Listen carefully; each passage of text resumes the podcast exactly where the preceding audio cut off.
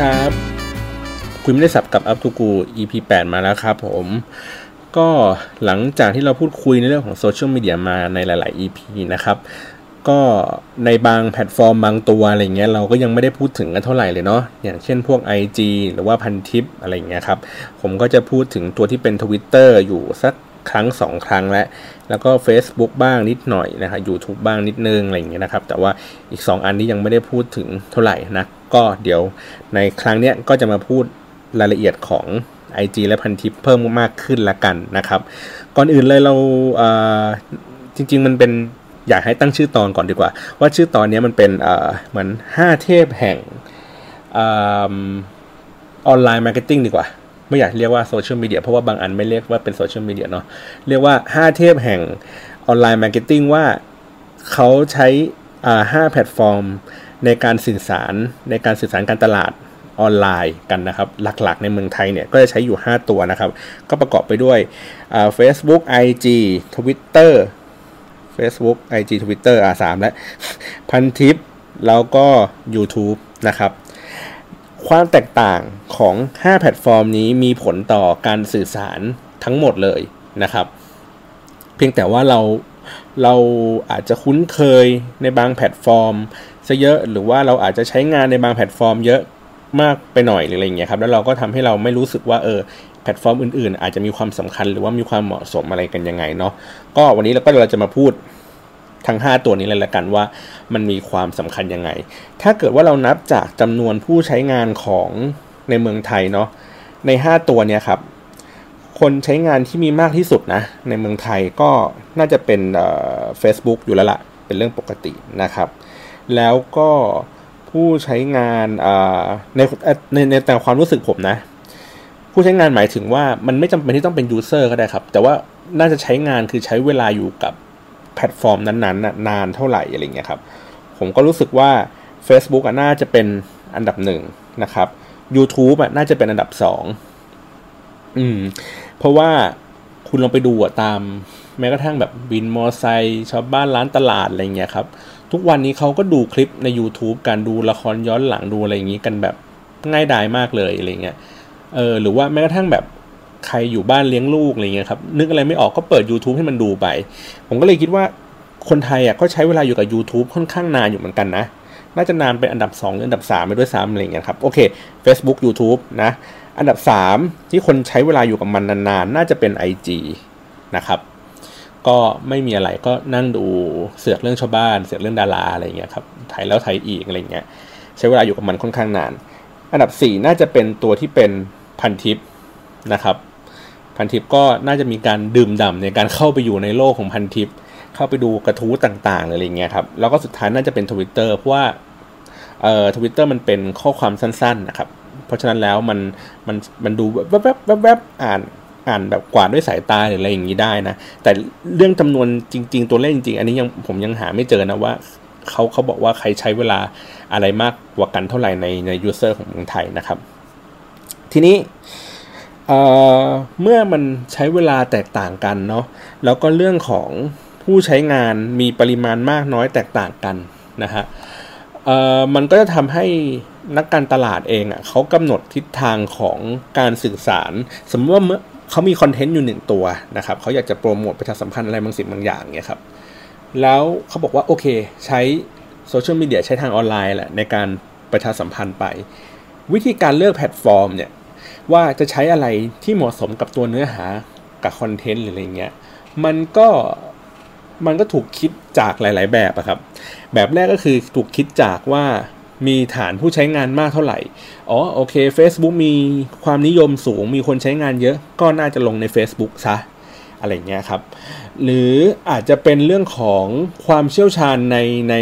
ในตัวของเอเจนซี่หรือคนที่แนะนำกันเองเช่นว่าบางคนอาจจะมีความเชี่ยวชาญในเรื่องของการใช้ Twitter ในการโปรโมทอะไรเงี้ยครับเขาก็จะพยายามเชียร์ให้ใช้ Twitter ในการทำเพราะว่าเขาก็รู้สึกว่ามันมีความมั่นใจในการ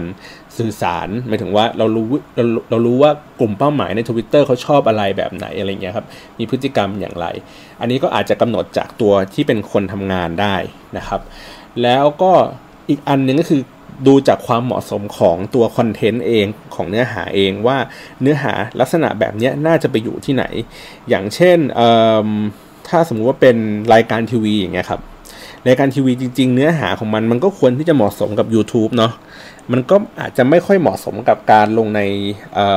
ไอจีเท่าไหร่อะไรอย่างเงี้ยครับ หรือแม้กระทั่งเรื่องของการแบบร้องร้องเรียนการบ่นการอะไรอย่างเงี้ยครับ ตัวพันทิปเองก็จะมีภาพ character อันนั้นชัดเจนกว่าการที่เราจะมาถ่ายคลิปบ่นๆอะไรใน YouTube แล้วก็ไม่มีใครดูเนาะ เพราะฉะนั้นแล้วมันก็อย่างที่บอกคือว่ามันเลือกใช้แพลตฟอร์มให้เหมาะสมกันนะครับ ทีนี้เรามาดูกันว่าในพฤติกรรมของ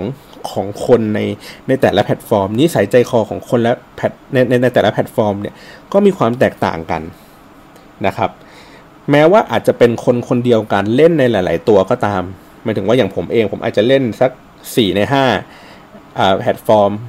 ที่ยอดฮิตนะครับ หรือว่า ใครก็ตามอาจจะเล่นมีมีเล่นหนึ่งอันเล่นสองอันหรืออะไรเงี้ย แต่สุดท้ายแล้วมันจะมีในแต่ละคนเองอะจะมีแพลตฟอร์มที่เก่งเป็นพระเอกอยู่หนึ่งอันเสมอนะครับ อย่างเช่นว่าสมมติดาราอย่างเงี้ยครับดาราก็อาจจะเปิดเพจอะไรบางสิ่งบางอย่าง เพื่อให้คนเข้าไปติดตามเข้าไปคอมเมนต์หรืออะไรอย่างนี้ได้ แต่สุดท้ายแล้วเขาก็แข็งแกร่งในตัวที่เป็น IG นะครับหรือว่าคนที่เป็นทวิตเตอร์นะครับเขาก็ รู้จักรู้วิธีการในการสื่อสาร รู้วิธีการเลือกคำเลือกจังหวะในการทวิตนะครับเขาก็จะสื่อสารกับคนที่เล่นในทวิตนะ่ะได้ดี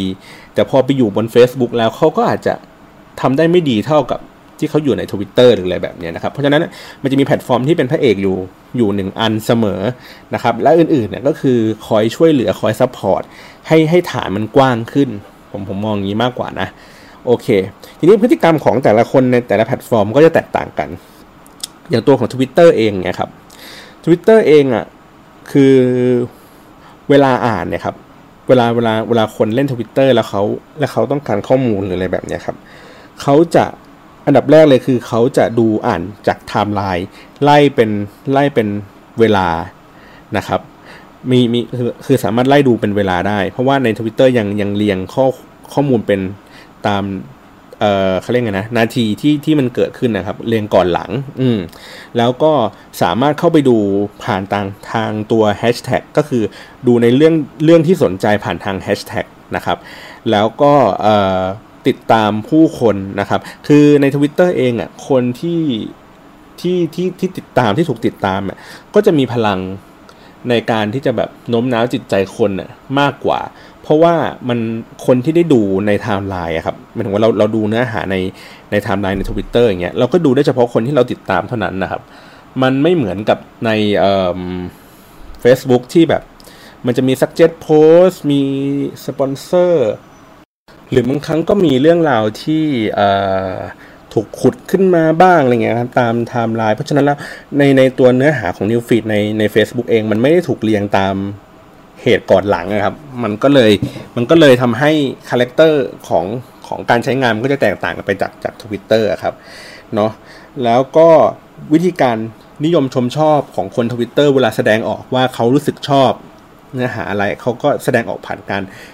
รีทวีตนะครับผ่านทางการ quote tweet นะฮะแสดงความคิดเห็นเพิ่มเติมเข้าไป หรือว่าผ่านทางการกดปุ่มไลค์คือคือเหมือนเซฟเก็บเอาไว้เป็น favorite อะไรอย่างเงี้ยนะครับ เขาก็จะแสดงออกกันด้วยวิธีนี้นะฮะแล้วก็มีพฤติกรรมพวกเหมือนแซะกันก็คือพูดกันลอยๆลีล่าก็คือหมายถึงว่าเเราก็ทำการรีทวีตอัน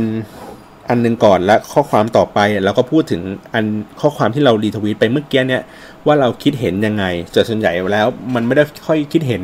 ตรงตามที่ทวีต รีทวิตก่อนหน้านั้นเท่าไหร่นะครับ ก็จะเป็นเหมือนมีความขัดแย้งกันอะไรแบบนี้นะครับ แล้วก็มันจะดูมันจะดูเหมือน ผมมองว่าทวิตเตอร์มันเหมือนกลุ่มคนเหมือนกลุ่มเพื่อนนะฮะเหมือนเราเดินเข้าไปในห้องประชุมที่ที่มีกลุ่มคนกันอยู่ จับกันเป็นกลุ่มๆแล้วพูดกันเรื่องในแต่ละเรื่องที่ที่ที่ในกลุ่มนั้นสนใจครับ แล้วพอเราเดินเข้าไปกลางวงเราก็จะได้ยินเสียงของแต่ละกลุ่มทางซ้ายบ้างทางขวาบ้างอะไรเงี้ยฮะแล้วก็ถ้าเกิดเราชอบทางไหนเราก็จะเดินมีแนวโน้มเดินไปทางนั้นนะครับ ก็ผ่านทางการรีทวีตหรืออะไรอย่างนี้ไป หรือว่าเราจะเลือกไปอีกทางหนึ่งหรืออะไรแบบนี้ครับ มันก็จะมีภาพภาพของ ลักษณะของ Twitter ก็น่าจะเป็นประมาณนี้นะครับ แต่ว่าในในในในในใน a c e b o o k เองอะ่ะมันจะไม่เหมือนกับตัวที่เป็น Twitter ก็คือว่า Facebook มันเริ่มมาจากการเป็นเพื่อนกันนะครับถูกไหมฮะไม่ถึงว่าคนเราที่จะติดตามใครได้เงี้ยมันต้องมีความสัมพันธ์กันในระดับหนึ่ง ในระดับหนึ่งก่อนอาจจะเป็นเพื่อนกันมีความรู้จักกันหรืออะไรแบบนี้นะครับ แล้วต่อมาก็พัฒนาเป็นอะมีเพจก็คือว่าเราสามารถที่จะแบบเฮ้ยเรานิยมชมชอบเรื่องอะไรอะไรเงี้ยเราสามารถที่จะเข้าไปติดตามในเรื่องต่างๆ นั้นได้นะครับอืมเพราะฉะนั้นแล้วฐานกำเนิดของ Facebook เองมันมาจากกลุ่มเพื่อนนะครับ เพราะฉะนั้นแล้ว มันพอกลุ่มเพื่อนคือ ถ้าเกิดเป็นภาพเหมือนเมื่อกี้ในในทวิตเตอร์เนาะก็คือว่าภาพในทวิตเตอร์คือเราเดินเข้าไปแล้วเราเจอกลุ่มคนกลุ่มคนกลุ่มคนถูกไหมครับแล้วเราสนใจเราก็เดินเข้าไปฟังเดินเข้าไปฟังอะไรเงี้ย Facebook ก็คือมันคือกลุ่มคนกลุ่มนั้นนั่นแหละ ที่มันอยู่ด้วยกันคือมันถึงว่าพอเราเริ่มขึ้นมาปุ๊บเราเกิดขึ้นมาปั๊บมันอยู่ในกลุ่มนั้นแล้วอะครับกลุ่มที่มีความสนใจในเนื้อหาในหรือว่าความสัมพันธ์อะไรอะอยู่ด้วยกันเกาะกลุ่มอยู่แล้วเนาะเพราะฉะนั้นแล้วมันจะมีวัฒนธรรมอย่างหนึ่งก็คือว่าเป็นความ เกรงใจกันในใน Facebook นะครับ มันมันมันมันไอ้วัฒนธรรมตัวนี้มันมันน่าสนใจตรงที่ว่า มันสามารถแปลเปลี่ยนได้ในในหลาย ๆ อย่าง คือจริง ๆ มันคือการแสดงออกถึงสิ่งที่เราคิดให้กับคนที่เรารู้จักนะครับพอพอมันเป็นลักษณะแบบนี้ปุ๊บ มันสามารถไปในเชิงหลาย ๆ แบบได้ อย่างเช่น สมมุตินะ ผมอยากจะวิพากษ์วิจารณ์บางสิ่งบางอย่างเนี่ยครับ แต่รู้ว่าเพื่อนที่อยู่ในกลุ่มเราเนี่ย มันมันไม่ได้เห็นดีเห็นงามกับเราด้วยนะครับ เราก็เลือกที่จะใช้ถ้อยคำที่มันซอฟลงหรือว่ามีการเซ็นเซอร์ตัวเองอะไรอย่างเงี้ยคือพูดไม่บางหรือบางครั้งคือไม่พูดเลยด้วยซ้ำอะไรเงี้ยเหมือนแบบรู้ว่าเฮ้ยเรารู้สึกแบบนี้แต่เราไม่สามารถที่จะพูดได้ เพราะว่าถ้าพูดปุ๊บเดี๋ยวเพื่อนในกลุ่มเรามันจะแบบโกรธไม่เข้าใจหรืออะไรแบบเนี้ยนะครับ ก็มีในลักษณะแบบนี้ หรือบางครั้ง มันก็คือการแสดงถึงรสนิยมอะไรบางอย่าง มันไม่ได้สื่อสารกันโดยตรงอะครับมันมันพูดถึงเรื่องของรสนิยม เช่นผมอาจจะแท็กสถานที่ท่องเที่ยวอะไรบางอย่างที่มันดูสวยๆ ทั้งที่ผมอาจจะไม่เคยไปเลยก็ได้ แท็กใน Facebook แล้วก็อวดเพื่อนฝูงอะไรเงี้ยอวดคนที่รู้จักกันเพื่อให้เห็นว่าเฮ้ยเรามีอันจะกินนะเราสามารถที่จะไปเที่ยวที่นั่นที่นี่ได้นะครับซึ่งในลักษณะแบบนี้ถามว่าใน Twitter มีไหม ผมว่า Twitter มันก็มีนะ เพียงแต่ว่า มันมันเขาเรียกอย่างที่บอกอะครับ สิ่งแวดล้อมหรือว่าวัฒนธรรมบางอย่างอะมันมันไม่ได้ไม่ได้เกิดมาเป็นแบบนั้นอะทวิตเตอร์จะเป็นอีก character หนึ่ง Facebook ก็เป็นอีก character หนึ่งนะครับ อย่าง IG อย่างเงี้ยcharacter ของ IG มันคือมันเหมือนอยู่ตรงกลางระหว่าง Facebook กับ Twitter ครับ คือมันจะเป็นกลุ่มกลุ่มเพื่อนก็ไม่เชิงนะครับ หรือว่ากลุ่มคนที่เราแบบอยากจะติดตามอย่างเดียวมันก็ก็ไม่ใช่เสมอไปนะครับ คือคือ IG มันน่าจะเป็นในเรื่องของการสะท้อนความชอบรสนิยมนะครับ แล้วก็เรื่องของอเรื่องของภาพภาพ concept หรืออะไรแบบนี้ครับอืมมันมันจะเป็นในเรื่องของวิชวลอะไรที่ที่ไม่ค่อยเป็นเป็นรูปธรรมเท่าไหร่ มันค่อนข้างเป็นนามธรรมซะเยอะนะครับ แล้วก็ในตัว IG เองอะ่ะมันจะมีความพิเศษกว่าตัวที่เป็น Twitter และตัว Facebook ก็คือ มันมีความรู้สึกใกล้ชิด คือคือภาพที่เห็นนะ่ะ มันจะให้ความรู้สึกว่าเราไม่เคยเห็นภาพในลักษณะแบบนี้เกิดขึ้นในสื่อต่างๆ ที่มันเป็นสื่อสาธารณะนะครับ อย่างเช่น สมมติว่าดาราเล่น IG อย่างเงี้ยครับ ถามว่าเสน่ห์ของการที่ดาราเล่น IG คืออะไรที่คนติดตามเยอะๆ ก็คือว่าเขารู้สึกว่าเขาได้ได้เห็นมากกว่าที่เขาอะเสพจากข่าวในปกตินะครับ สามารถที่จะเห็นชีวิตส่วนตัวของดาราคนนี้ได้ว่าดาราคนนี้ไปทำอะไรที่ไหนเมื่อไหร่นะครับ หรือว่าสามารถที่จะ สร้างจินตนาการจากไอ้ภาพที่เกิดขึ้นทำนู่นทำนี่หรืออะไรอย่างนี้ได้นะครับ ซึ่งซึ่งไอ้ตัวเนี้ยพอมันเป็นภาพลับเป็นวิชวลอะไรเงี้ยแล้วค่อนข้างที่จะเป็นคอนเซปต์เนี่ยครับมันก็อาจจะเหมาะสมกับกับผู้ใช้งานในเมืองไทยเนาะว่าว่าคนไทยก็ชอบคิดเองมโนเองอะ่ะแล้วก็อย่างที่บอกคือไม่ค่อยชอบอ่านตัวหนังสือมากนักนะครับ ทีนี้ผมเพิ่มเติมข้อมูลให้ในของ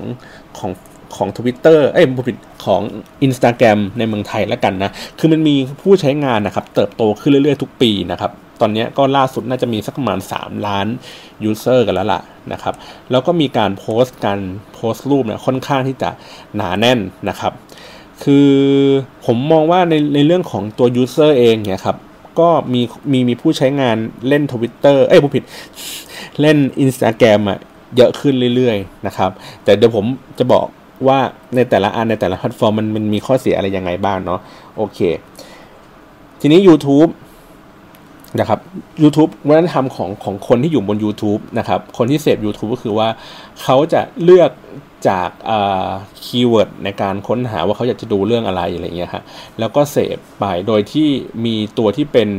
ตัว YouTube เองตัว Engine ของ YouTube เองอะ่ะเป็นคนคอยคัดเลือก content ที่น่าจะมีลักษณะใกล้เคียงกันมาให้จัด playlist อะไรอย่างเงี้ยให้นะครับ มันก็ทำให้เกิดความรู้สึกต่อเนื่องกันเนาะแล้วก็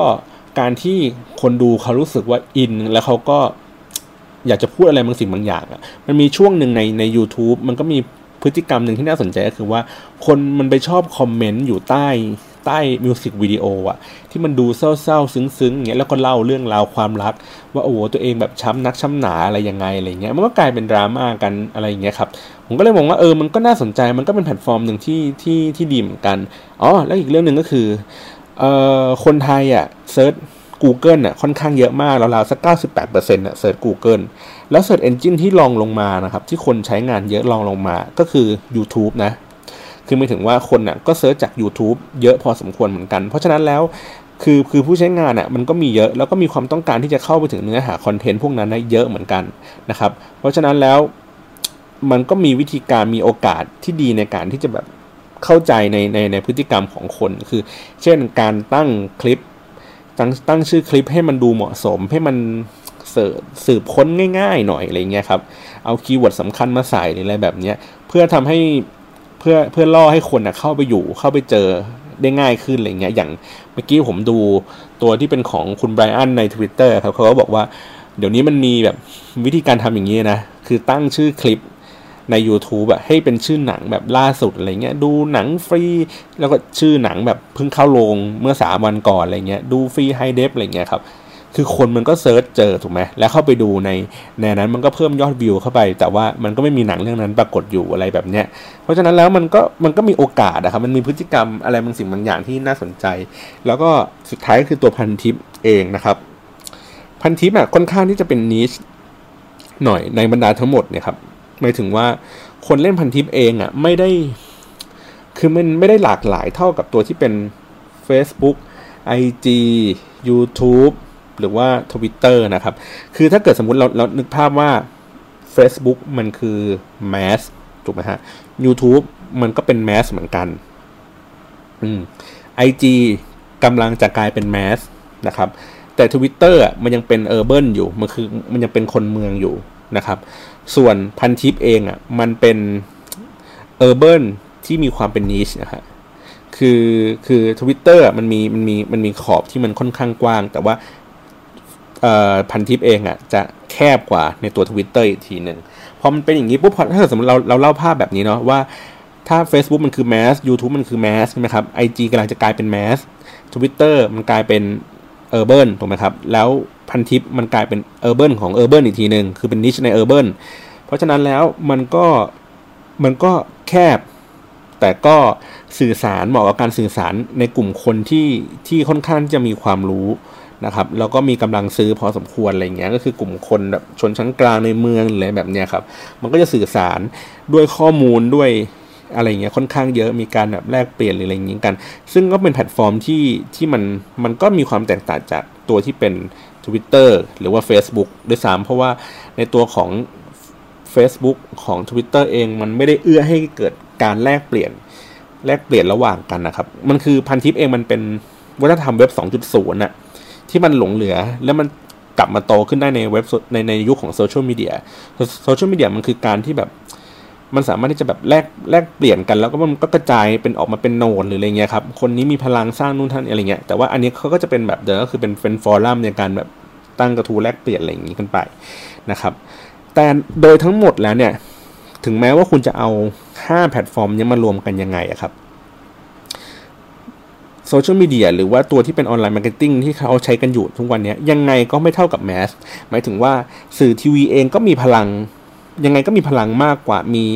เข้าถึงจำนวนประชากรได้มากกว่าบน social media อยู่ดีนะครับ เพราะฉะนั้นแล้วถึงต่อให้เรา ทำทุกแพลตฟอร์มอย่างเงี้ยพร้อมกันเลยนะในเนื้อหาเดียวกันเงี้ยมันก็ไม่มีพลังเท่ากับการทำออกทีวีสักครั้งหนึ่งเลยด้วยซ้ำอืมเพียงแต่ว่าอย่างที่บอกคือเราก็ต้องเข้าใจในตัวของพฤติกรรมของการใช้ในในแต่ละแพลตฟอร์ม พวกนี้แล้วก็เลือกใช้ให้มันถูกต้องนะครับ แล้วทีนี้ content ในลักษณะไหนที่จะเหมาะสมกับแต่ละแพลตฟอร์มนะครับ โอเคออย่างอย่างตัวที่เป็น ทวิตเตอร์นะครับ อย่างที่ผมบอกว่าโอเค มันอาจจะมีความเหมาะสมในเรื่องของการที่แบบว่าพูดติดต่อข่าวสารได้อย่างรวดเร็วถูกไหมฮะ แล้วก็เรื่องของการเข้าถึงการเขาเรียกไงนะ การเป็นยูนิตี้ผ่านทางการใช้แฮชแท็กครับร่วมร่วมมือกันเข้ามาดูอะไรเงี้ยครับ เพื่อให้เกิดอัตรสในการรับชมรายการทีวีมากขึ้น อะไรแบบนี้นะครับ นอกเหนือจากนั้นแล้วเนี่ยตัว Twitter เองอะ่ะมันค่อนข้างที่จะโดดเด่นในการนำเสนออะไรที่เป็นแบบ เป็นธงชี้ทางอะครับหมายถึงว่าคนเราอยากจะเราอยากจะเปิดประเด็นเรื่องอะไรอะไรเงี้ยฮะถ้าเกิดสมมติว่าเป็นคนที่มีแบบ follow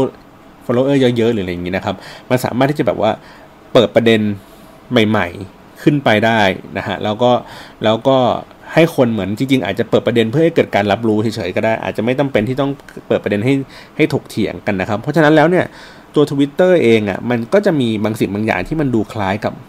พันทิป ผมเลยมองว่าจับว่าไอ้สองสิ่งเนี้ยมันมันมันมัน compare ด้วยกันมันอยู่ด้วยกันนะครับมันเป็นคู่แข่งกันอืมคือ Twitter อาจจะมีความเป็น mass กว่าตัวที่เป็นพันทิปพันทิปก็อาจจะเป็นเป็น urban Twitter อาจจะเป็น mass ในในในแง่ของการแบบให้ข้อมูลการแลกเปลี่ยนกันการที่ based on text อะไรอย่างเงี้ยครับ มันก็มันก็สองอันนี้ก็จะจับคู่กันน่าจะเหมาะสมกว่านะ อืม ต่อมาก็คือตัวที่เป็นอ่า YouTube นะครับ YouTube เองอะ่ะมันควรที่จะจับจับคู่กับตัวที่เป็นเอ่อ IG แล้วก็ Facebook นะครับสามอันเนี้ยมันแย่งมันแย่งมันแย่งกันอยู่นะครับก็คือว่าตัว Facebook เองอะค่อนข้างครบเครื่องกว่า คือมีทั้งภาพนะฮะมีทั้งวิดีโอสามารถทำได้ แต่ Facebook เองจริง ๆ แล้วอะ performance ที่เขาดีๆ ก็คือตัวที่เป็นภาพนะครับ เพราะว่ามันสามารถที่จะทำการแท็กได้เนาะใส่เวลาใส่สถานที่ แล้วมันก็สามารถที่จะรีมายคนได้ผ่านการที่แบบว่าหนึ่งปีที่แล้วคุณทำอะไรอยู่หรืออะไรเงี้ย เพราะฉะนั้นเนี่ยเอนจินของตัว Facebook เองอะตัวภาพอะเขาค่อนข้างที่จะเก่ง แต่ว่าเขาก็จะเสียก็คือว่าเขาก็จะไม่ค่อยเก่งเรื่องวิดีโอ แม้ว่าเขาจะทำตัว Facebook Live ขึ้นมาก็ตามเนี่ย แต่ว่าด้วย engine ของเขาด้วยการทำงานการใช้งานหรืออะไรอย่างเงี้ยครับสุดท้ายแล้วเขาคือคือผู้ใช้งานนะก็ยังมองว่า YouTube มันก็คือแบบ king of video อยู่ดีอะ่ะเออ Facebook ก็อาจจะทำไอ้ตรงนี้ขึ้นมาแย่งได้ แต่ขณะในเดียวกันในตัว IG อย่างเงี้ยครับเสน่ห์ของ IG ก็คือการที่แบบว่าใช้ฟิลเตอร์ในการแต่งภาพหรือว่านำเสนอรูปที่ที่มันมีความสวยงามหรืออะไรแบบนี้ครับ หรือว่าอย่างที่บอกว่ามีความที่จะเป็นใกล้ชิดมากกว่าตัวที่เป็น Facebook นะครับอะไรเงี้ยเพราะฉะนั้นแล้ว 3 อันเนี้ยมันก็จะมีข้อดีข้อเสียที่แย่งกันไปแย่งกันมานะครับ คือถ้าเกิดสมมุติว่าเราจะเลือกใช้ คอนเทนต์อะไรเนี่ย สมมุติว่าเราเลือกใช้เอาคู่แรกก่อนละกัน เราจะลงพันทิปหรือเราจะลงทวิตเตอร์ดีนะครับ เราก็ต้องดูก่อนแหละว่าเรื่องราวที่ที่ที่เรามีอยู่ตัวที่มันเป็นซอสเองอะ่ะ เราต้องการให้คนมาถกเถียงกันมากขนาดนั้นไหม มากระดับพันทิปหรือเปล่านะครับ หรือว่าจริงๆแล้วเราต้องการให้เกิดการรับรู้ สมมุติถ้าเกิดเราว่าว่าเราต้องการให้เกิดการรับรู้เนี่ย การตั้งกระทู้ในพันทิปเองอะ่ะมันมันได้การรับรู้เท่าไหร่ การ ทำให้คนอะไปทวิตมันมีการรับรู้มากกว่ากันหรือเปล่านะครับอะผมยกตัวอย่างอย่างเช่น สมมุติถ้าเกิดผมไปโพสต์กระทู้อะไรบางอย่างบนบนพันทิปอย่างเงี้ยครับ คือคนที่ที่จะเข้าไปเห็นไอ้ตัวเนื้อหาอันั้นอะต้องมีความสนใจมากๆเลยนะในการที่จะเข้าไปเจอค้นเจอว่าไอ้เรื่องนั้นมันคืออะไรอะไรเงี้ยฮะหรือแม้กระทั่งเราต้องไปติดแท็กอะไรหรืออะไรต่างๆ เหล่านี้นะครับ แต่ตัวของของที่เป็น Twitter เองเนี่ยครับมันก็ผ่านทางตัวที่มี follow อยู่ follower หรืออะไรอย่างนี้อยู่นะครับเพราะฉะนั้นแล้วเนี่ยผมมองว่าการที่เราพูดผ่านทาง Twitter อะมันอาจจะได้เรื่องของ awareness ได้เรื่องของ reach อะไรเงี้ยที่มากกว่าทางที่เป็นพันทิป แต่พันทิปเองอาจจะเก่งในเรื่องของ engagement ก็คือการที่ทำให้คนเป็นประเด็นให้คนพูดถึงการถกเถียงกันหรืออะไรอย่างเงี้ยครับแต่ในตัว Twitter เองเนื่องจากว่ามันไหลอยู่ตลอดเวลาเงี้ยเขาก็ไม่สามารถที่จะเก็บเรื่องราวบางอย่างโฮอะไรบางอย่าง เพื่อให้มันเกิดดราม่าหรืออะไรเงี้ยเลี้ยงเลี้ยงเพื่อให้คนมันมี engage ต่อท้ายอะไรเงี้ยเยอะๆได้อะไรเงี้ยครับเพราะฉะนั้นแล้วถ้า